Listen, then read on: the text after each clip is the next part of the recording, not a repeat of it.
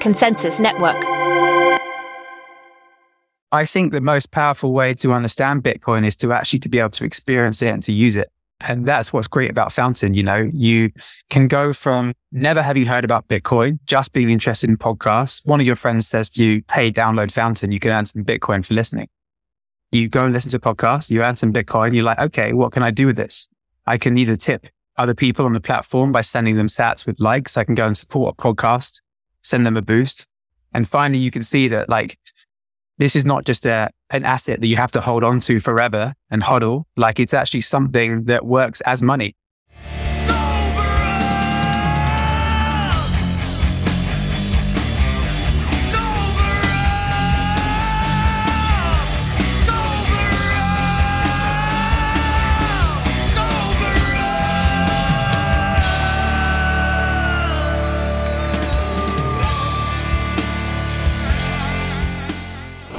Welcome back to the Freedom Footprint Show, a Bitcoin philosophy show with Knut Svanholm and me, Luke the PseudoFinn.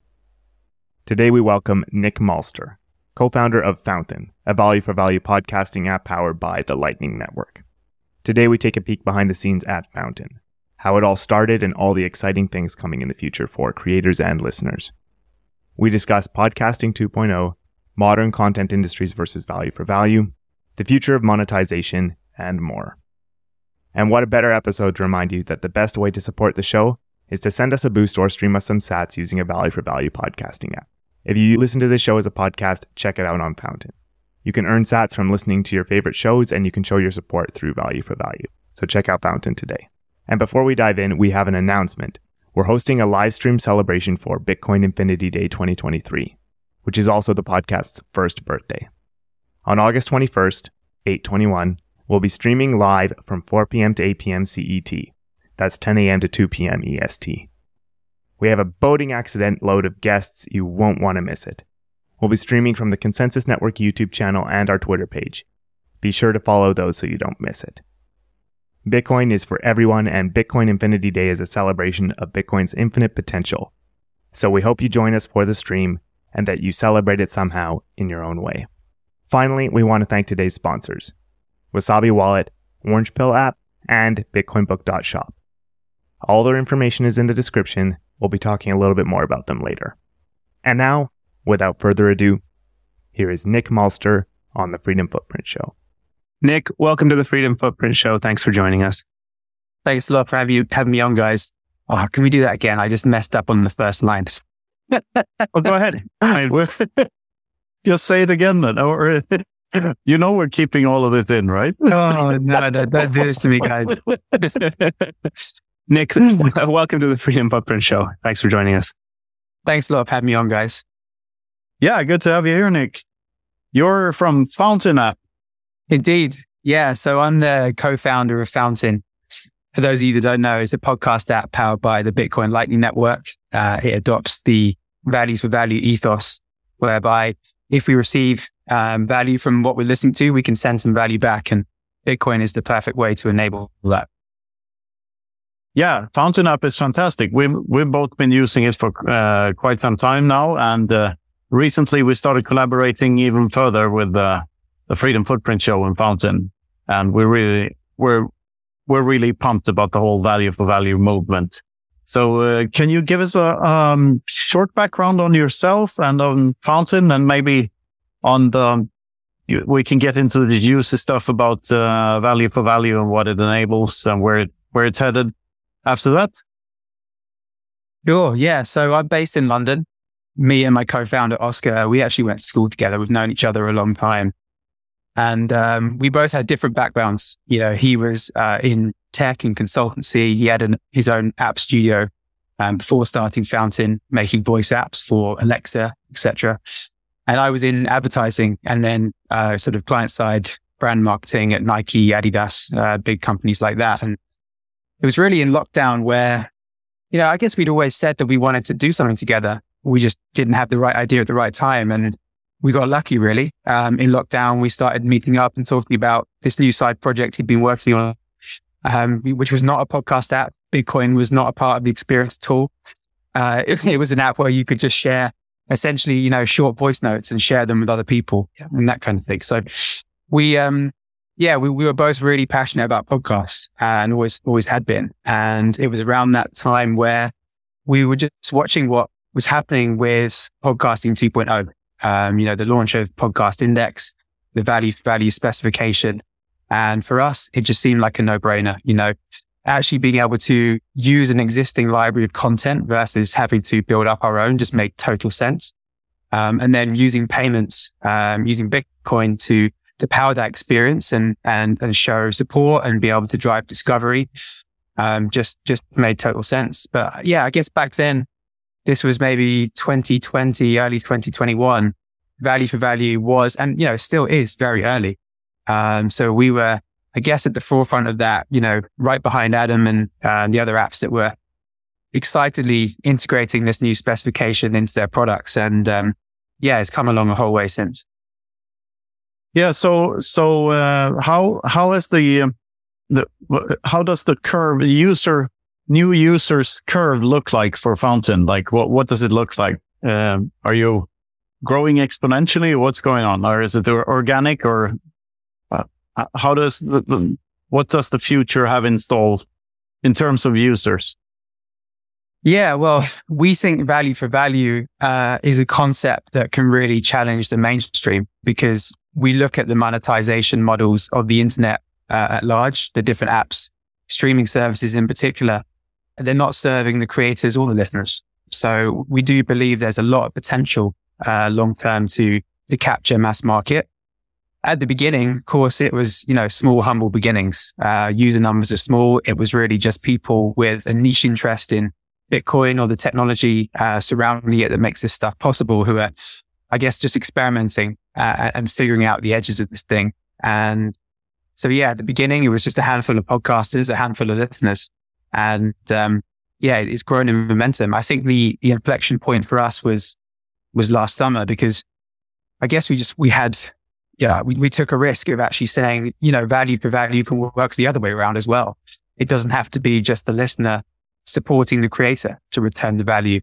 Um, we recognize that actually the listeners provide a lot of value as well. Um, because on Fountain, you can send a boost and other people then see that in their feed and they're like, okay, cool. I, am going to go and check out what Knut's been listening to and go and listen to that episode. And, uh, you know, if you've helped me discover a podcast, I might want to tip you and say, Hey, thanks. Or if you've made a clip and, uh, and, you know, guided me to a really great part of a podcast you've been listening to again, same thing. And so, yeah, giving the listener the incentive or the ability to be able to earn as well through the app was, was a game changer. And the other thing we did there was listen to earn. So you can earn sats simply by listening to podcasts. So yeah, that was the inflection point for us. We saw, saw really strong growth from that point. And um, we continue to see strong growth today. There's definitely, you know, some barriers um, that we're trying to break down, not, you know, ourselves, but as a community of builders, you know, we can't do this alone. This is a, this is an open ecosystem of developers. And that's the great thing about Bitcoin is that you have apps that can finally talk to each other and share information. And we have to work together to essentially tackle the big powers of Spotify and Apple who have been running the show so far. So yeah, I, I suppose like in, in, terms of what the barriers are, I guess the, the main thing is, is, is the RSS feed. That's a huge barrier. It's, it's obviously been an amazing protocol to build on over the years. And it's been part of the success of podcasting's proliferation and mainstream adoption.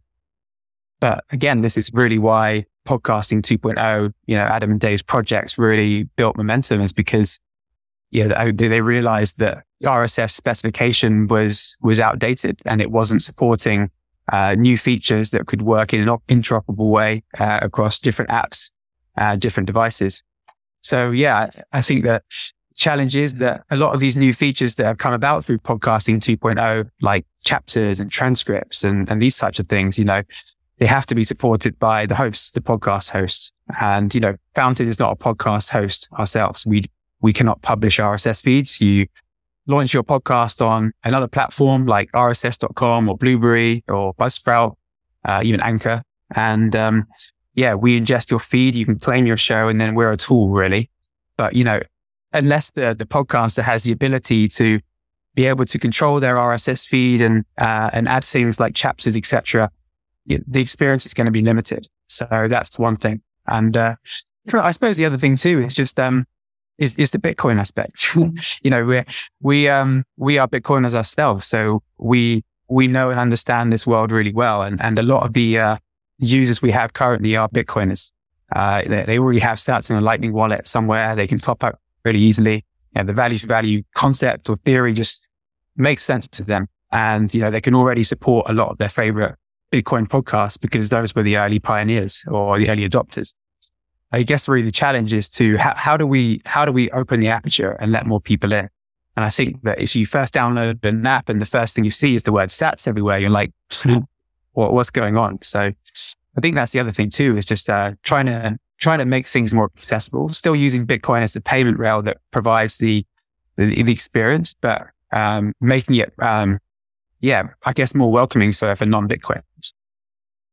All right. So, so, um, how is the, the, the price of Bitcoin connected to how many users you onboard? I mean, I mean, you haven't really seen a, a 10x bull market yet since you started, but uh, what are you, ex- what are you expecting from that? And like, how, how does that relate to the number of users Fountain has?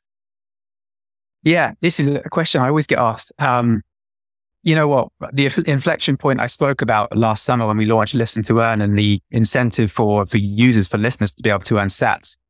At that, at that point, you know, price of Bitcoin was up, up and up. And, uh, there was really great momentum. And, you know, the only news stories about Bitcoin were positive ones. And there was a lot of optimism. Of course, we know there's always optimism, but people who just follow the price of Bitcoin, uh, get sidetracked. Um, so when we launched out, I think, yeah, that definitely helped us out quite a lot because it was at the right time, you know, for Bitcoin price going up, people feeling really excited about, about the wealth generation opportunities more than anything else.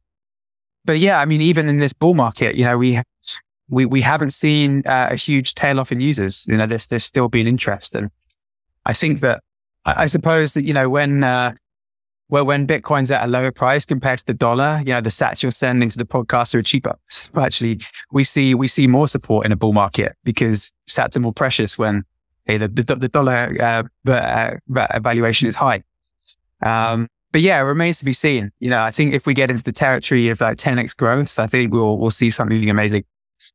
Yeah. But I guess this like things that are adjacent to Bitcoin and aren't Bitcoin itself uh, more like uh, Fountain is an app for first and foremost for Bitcoiners who are all already there, already orange pilled and already using the Lightning Network, I guess. So, uh, as you say, when when the price drops, uh, the found, found the number of Fountain users doesn't necessarily drop with it. Then then again, in in a bull run, more more real Bitcoiners are created in every bull run. So, so we'll just have to wait and see that. And the yeah. thing, yeah, what, what I'm so excited about, about a potential bull run. I mean, I'm even arguably even more excited for a bear market because that means cheaper sats.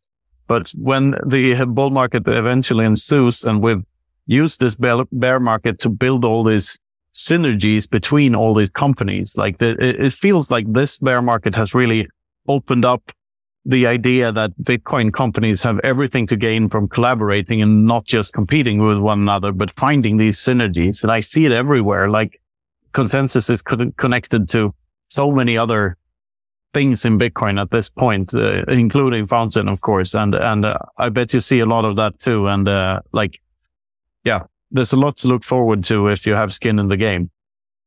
For sure. I, I think, you know, one of the other great gifts of this bear market has been Nostr.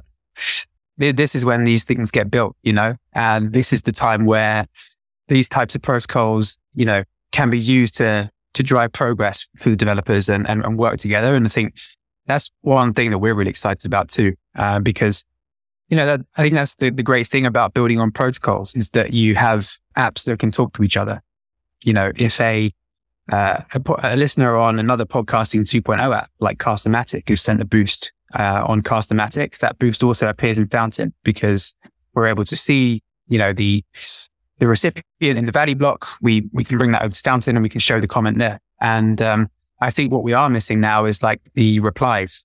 So you actually interact across the different apps too. And I think what you'll see from us fairly soon, maybe even by the time this podcast is out, is uh, more integrations with Nostr, uh, which allow us to have interactivity across different apps. And that, that's really exciting. You know, cross app comments is, has never been solved. And, you know, even if you look at a platform like Spotify, they themselves don't have a comment system. I guess maybe they're too afraid of, you know, the moderation considerations of, you know, free speech and everything like that. But, you know, finally being able to have, you know, no, you know, walled gardens and just have conversations regardless of which app you're listening on, being able to talk to listeners on another app and interact together. That's, that's really exciting. So what other things could be potentially be protocols instead of programs? Like where are we going with this thing? Have you thought about that? Well, I, I, suppose, you know, the, the, the three, uh, the, the, two most important ones for us right now are RSS and, and Lightning, you know, and those two in combination just, uh, it makes complete sense. Uh, Nostr being the other one that we're going to be starting to lead into a little bit more. Um, yeah, who knows what comes down the line, but I think for us, you know, it's really important. Like I said before, collaboration is, is key to this. You know, this is a big challenge we have on our hands to like take value for value mainstream and we have to work together. And the best way to work together is by building interoperable tech or building on top of inter- interoperable tech. Today's show is brought to you by our sponsors. First up, Orange Pill app. Stack friends who stack sats, meet like-minded Bitcoiners near you, and help speed up hyper Bitcoinization with Orange Pill app. Bitcoin isn't an online only phenomenon, and Orange Pill app helps facilitate the social layer, connecting Bitcoiners in their local area. It maintains your privacy through the whole process, and since you have to pay to access the app, you know that everyone there cares about Bitcoin and is high signal. A great new feature is events. You can create events and meetups right from the Orange Pill app and help build your local community while maintaining the Bitcoin only signal. Orange Pill app is available on iOS and Android. Download now. Next up, Wasabi Wallet, an open source, non custodial desktop wallet that is trustless, easy to use, and affordable. It has CoinJoin built in to facilitate your privacy. Every Bitcoin transaction leaves a clear footprint, but with Wasabi, you can make sure that others can't track your steps and threaten your sovereignty. Just send your coins to Wasabi Wallet, wait, and your coins will be private on the other end. It's open source, trustless by design, and non custodial you have full control over your keys. Check it out now at wasabiwallet.io. Luke, do you have a question for Nick? Sure. Uh, maybe, maybe, can you take us through a little bit of uh, your Bitcoin journey and how you got to understand the value of Bitcoin and then the tie into value for value?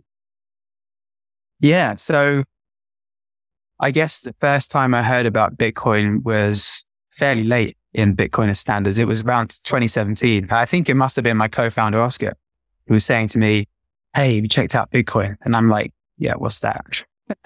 I, I only really saw it as, uh, yeah, I guess, you know, magic internet money. Um, something that has some indeterminable value in the future. I didn't, I wasn't interested in the, um, yeah, the, the monetary philosophy behind it. Um, and, and that stayed, you know, that remained that way for a long time. And then we got to, yeah, some of the bull markets in sort of, yeah, the late, uh, so just before 2020 and my interest peaked and I was like, maybe I should be paying attention to this and, uh, started speaking to a little bit more to Oscar about this. He lent me a, a book, uh, the Bitcoin standard. And that was really the thing for me, which ignited my journey. Uh, I read the whole thing back to back when I was on holiday and finally I realized that, you know, this is not just crypto token. This is actually, um, a whole philosophy. And actually you can see how, yeah, once you can fix the money, you can fix the world. And it's really exciting now to, to consider myself a Bitcoiner as well, because it's just an access to a completely, um, new community that I didn't have before. Um, so yeah, it was, it was, it's funny because like I bought my first Bitcoin in, I think it must have been 2020. And either later on that year or early the following year, I started a Bitcoin company. So it happened really quickly. So, you know, we all have so much learning to do, but like I had a lot to do really quickly because I had a responsibility to be able to, uh, to deliver something of value to Bitcoiners. But that's, that's fantastic. I hear that, that type of story more and more that people just, you know, discover it and instantly get it and start working on something. Uh, I think that's becoming more and more common, and uh, that might be because it the information about it is more accessible now. and it's more obvious that the other crypto tokens, quote unquote, crypto tokens are just shit. Uh, so, uh, so I think once you see it, you can't unsee it. There's no un-orange pilling people. It's, it, it's a one way, one way thing for sure. I think, I think the most powerful way to understand Bitcoin is to actually to be able to experience it and to use it. Uh, and that's what's great about Fountain. You know, you can go from never having heard about Bitcoin, just being interested in podcasts. One of your friends says to you, Hey, download Fountain. You can earn some Bitcoin for listening. You go and listen to a podcast, you earn some Bitcoin. You're like, okay, what can I do with this? I can either tip other people on the platform by sending them sats with likes. I can go and support a podcast, send them a boost. And finally, you can see that like this is not just a, an asset that you have to hold on to forever and hodl. Like it's actually something that works as money. And, you know, it's not something you can only spend on, um, you know, the dark net, the dark web. It's something that you can use, you know, thousands of apps around the world already today and transact with it in ways that were never before possible. You know, like once you've, for me, like seeing money being streamed from one person to another in real time was a game changer. And then when I realized actually I'm not streaming money to one person. If I'm streaming money to a podcast, I'm sending money to the host, their co-host, their guests, maybe like, you know, RHF fund, OpenSats, maybe even some of their listeners.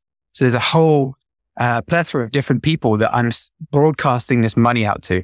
And you, you look at that and you're like, wow, I mean, fiat can't do that.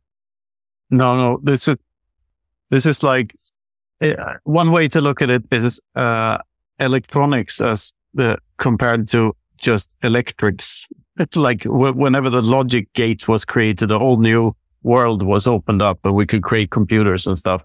And I see that now we have truth gates. Just like we have a, a way of constructing absolutely true, uh, logic gates with where people can, you know, it's akin to a plumbing system, even the streams of sats going. Uh, uh, who knows where what we will build uh, when we have that? I, I think we're we just barely scratched the surface of what this thing can do in the in the long run.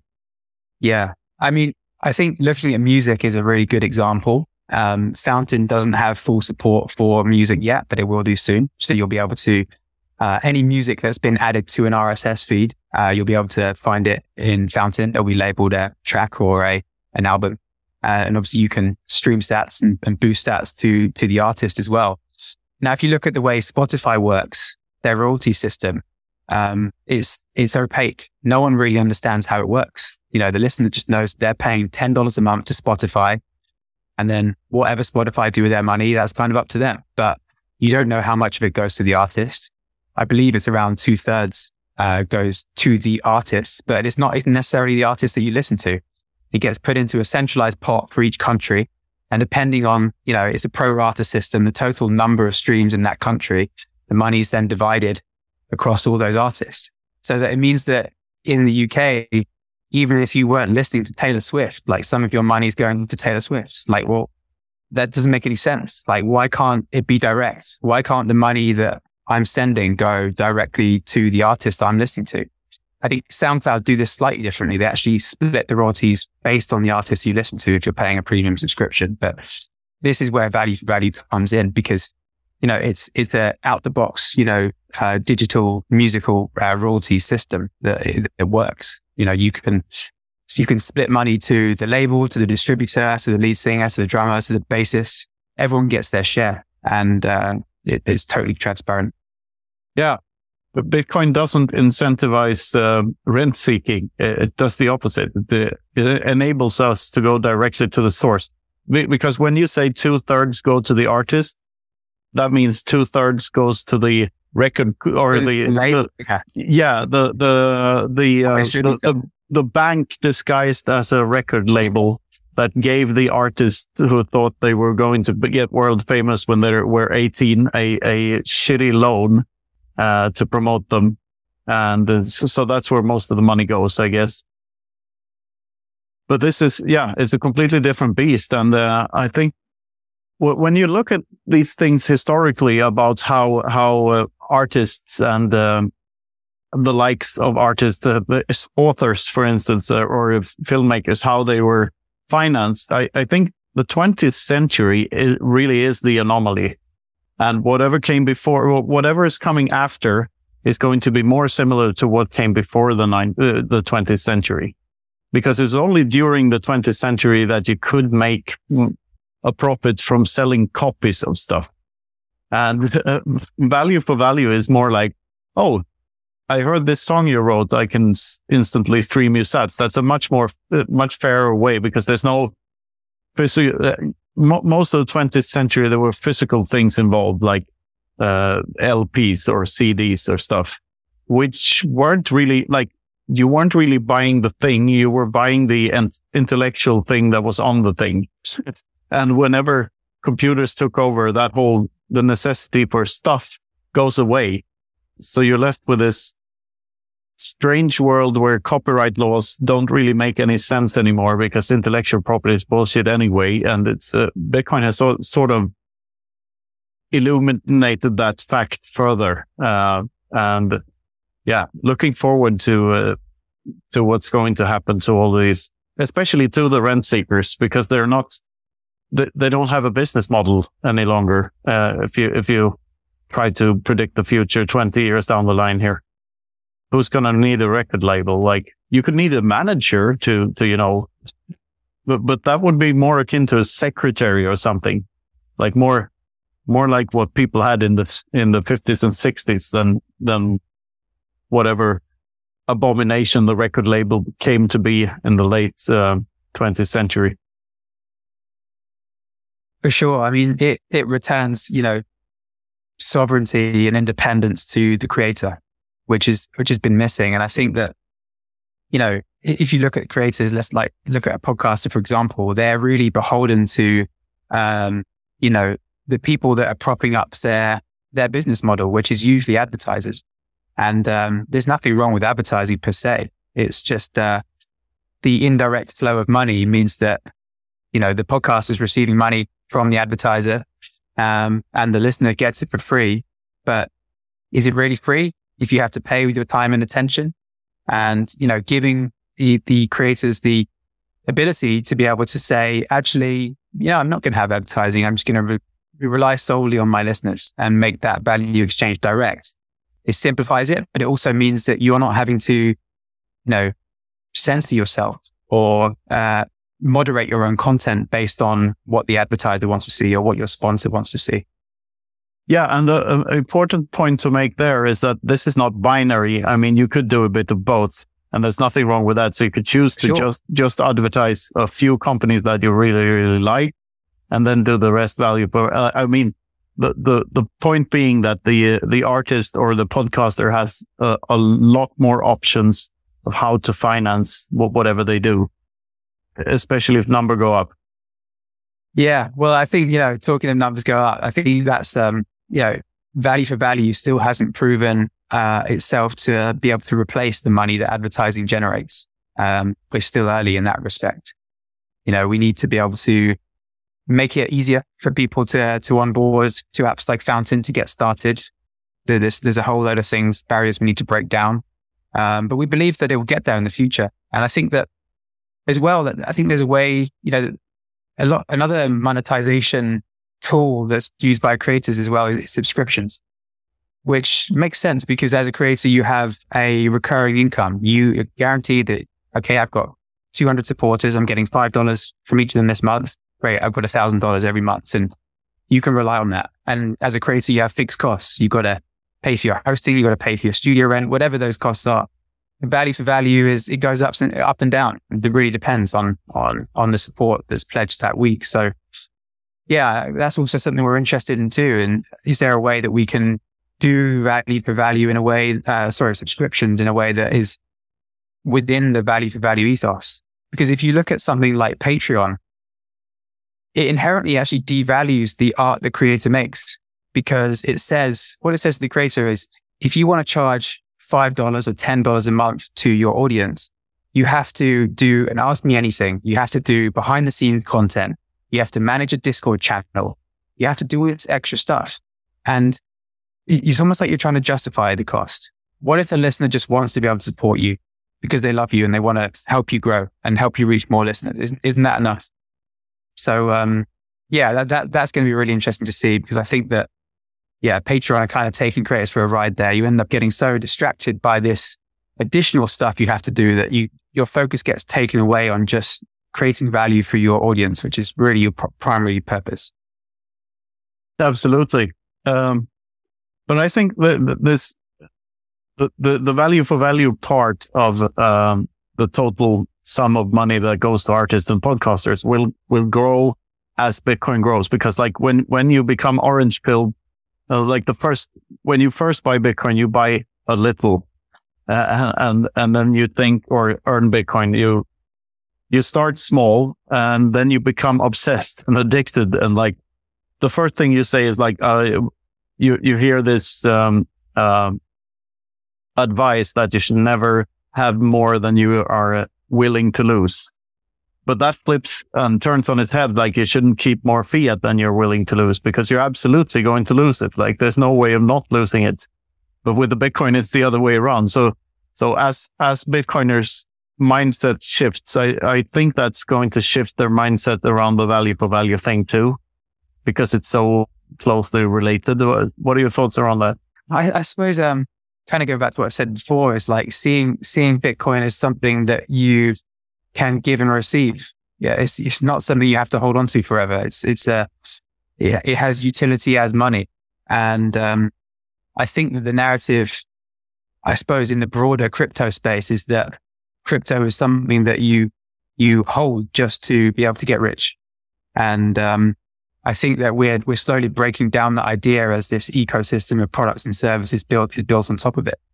And of course, here you'll have your equivalent of your savings account for Bitcoin and you'll have the equivalent of your current account for Bitcoin.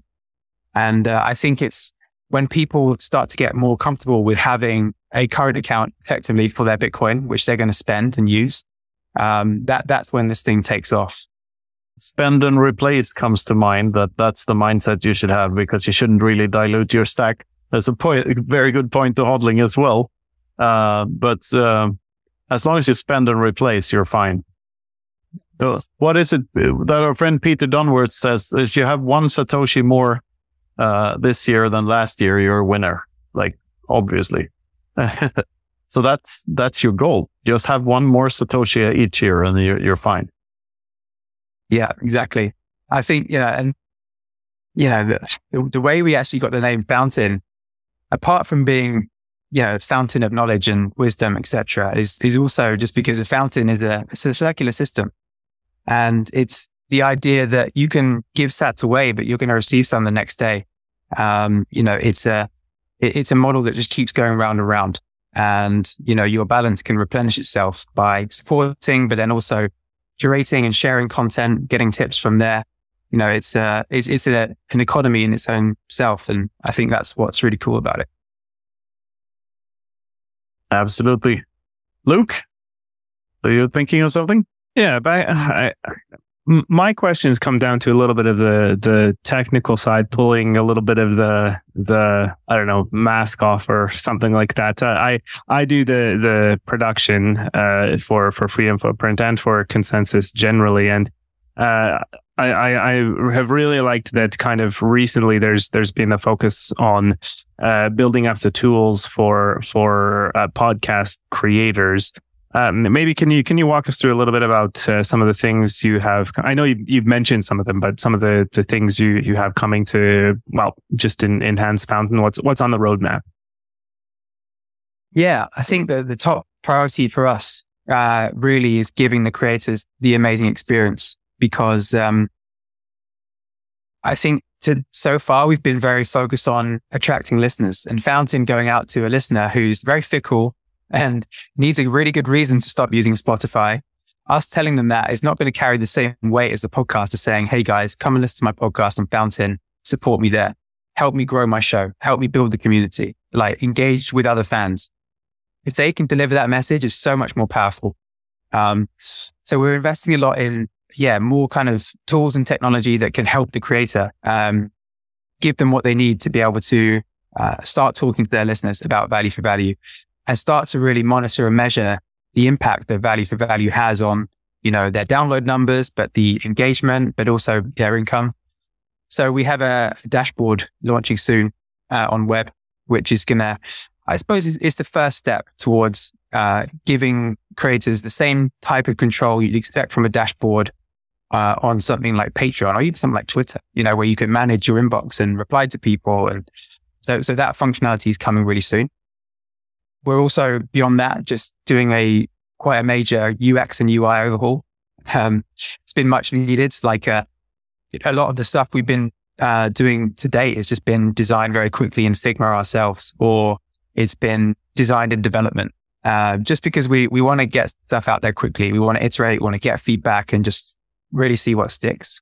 And we think we've got something that's starting to work here now, and it's it's the time to to really start polishing it.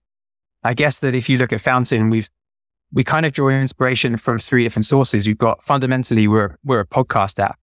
Now there's obviously loads of music streaming players, podcast players out there that have invested millions into, you know, research, design, development. We don't have to reinvent the wheel there. We just have to deliver the same standard, if not better than the others. And then the other thing is the social layer. And like we've seen yesterday, you know, threads just went and ripped off Twitter. Like you don't have to reinvent the wheel. These things work already. Um, and then the final thing is the, you know, the wallet, which is, you know, there's every, all of us really use wallets as Bitcoiners, but banking apps, everyone, everyone uses those. So it's about trying to really blend those three things together into, um, yeah, in, in the best way possible that just makes complete sense so that even someone with no Bitcoin experience can just pick it up and be like, right, I know I'm doing here. I, I get the idea of this app. Um, so that's another thing. Um, and then, yeah, I think the other thing too is just, um, focusing on, um, you know, adopting more of these podcasting 2.0 features and really showing like what they can do. Um, there's a really interesting conversation happening at the moment in podcasting 2.0 around value time splits, which is in, you, obviously with a podcast, you there's value enabled. You can have a split, like I mentioned before. You can direct payments to you know the the show host, the guest, the, the listeners, and how this works is with the, it's like a dynamic split. So that let's say if you were playing a podcast episode and you wanted to include a piece of music, which was part of an open library, library on RSS. And when you switched over to that song, the, the splits would actually change as well. So anyone streaming sats to the podcast episode or sending a boost while that song's playing, the money goes to the artist. Um, and that's, that's really powerful. Uh, it, it, it, gives you the ability to essentially create like a, a radio show whereby you, as you're listening, you're supporting each of the artists that are played. Um, so, so that's really cool. Um, things like that we're, we're going to be focusing on a lot. Like the opposite of a CBC, CBDC. Uh, like it has the same programmability, but for each and every user, and no one can stop it. right.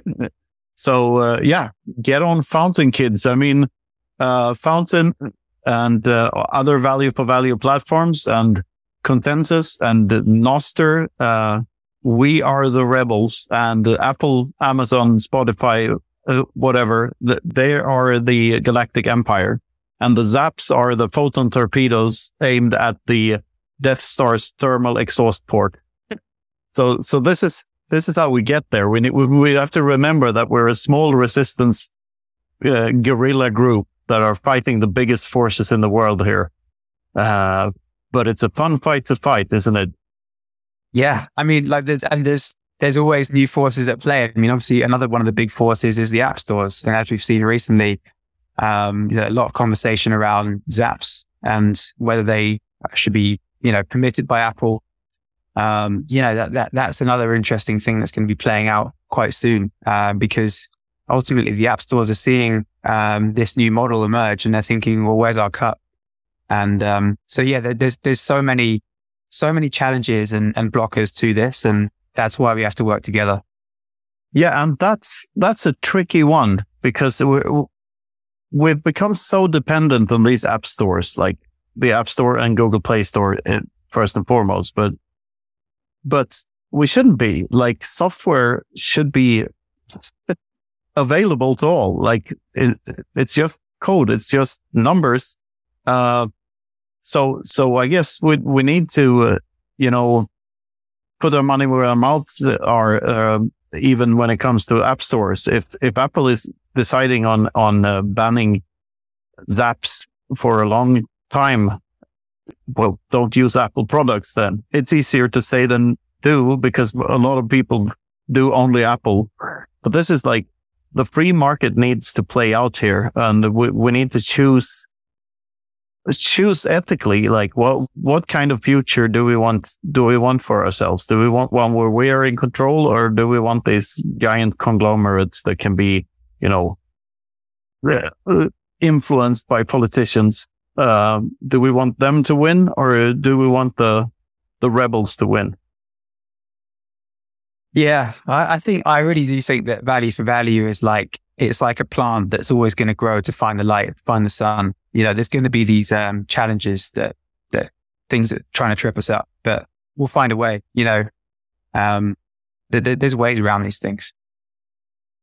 Absolutely, and we're building them all the time. And um, yeah, Orange Pill app, for for instance, you can zap people there now, and uh, and whenever you make connections with Bitcoiners in real life, you can just I mean, just have, uh, if you both have a lightning wallet, you can zap one another. Like it's, it's that simple It's just these apps are, are just helping that, that re, uh, future become a reality. And as you say, I think it's an asphalt flower too. Like it's, it is unstoppable because the idea is so much better than the old world ideas, like the clown world ideas.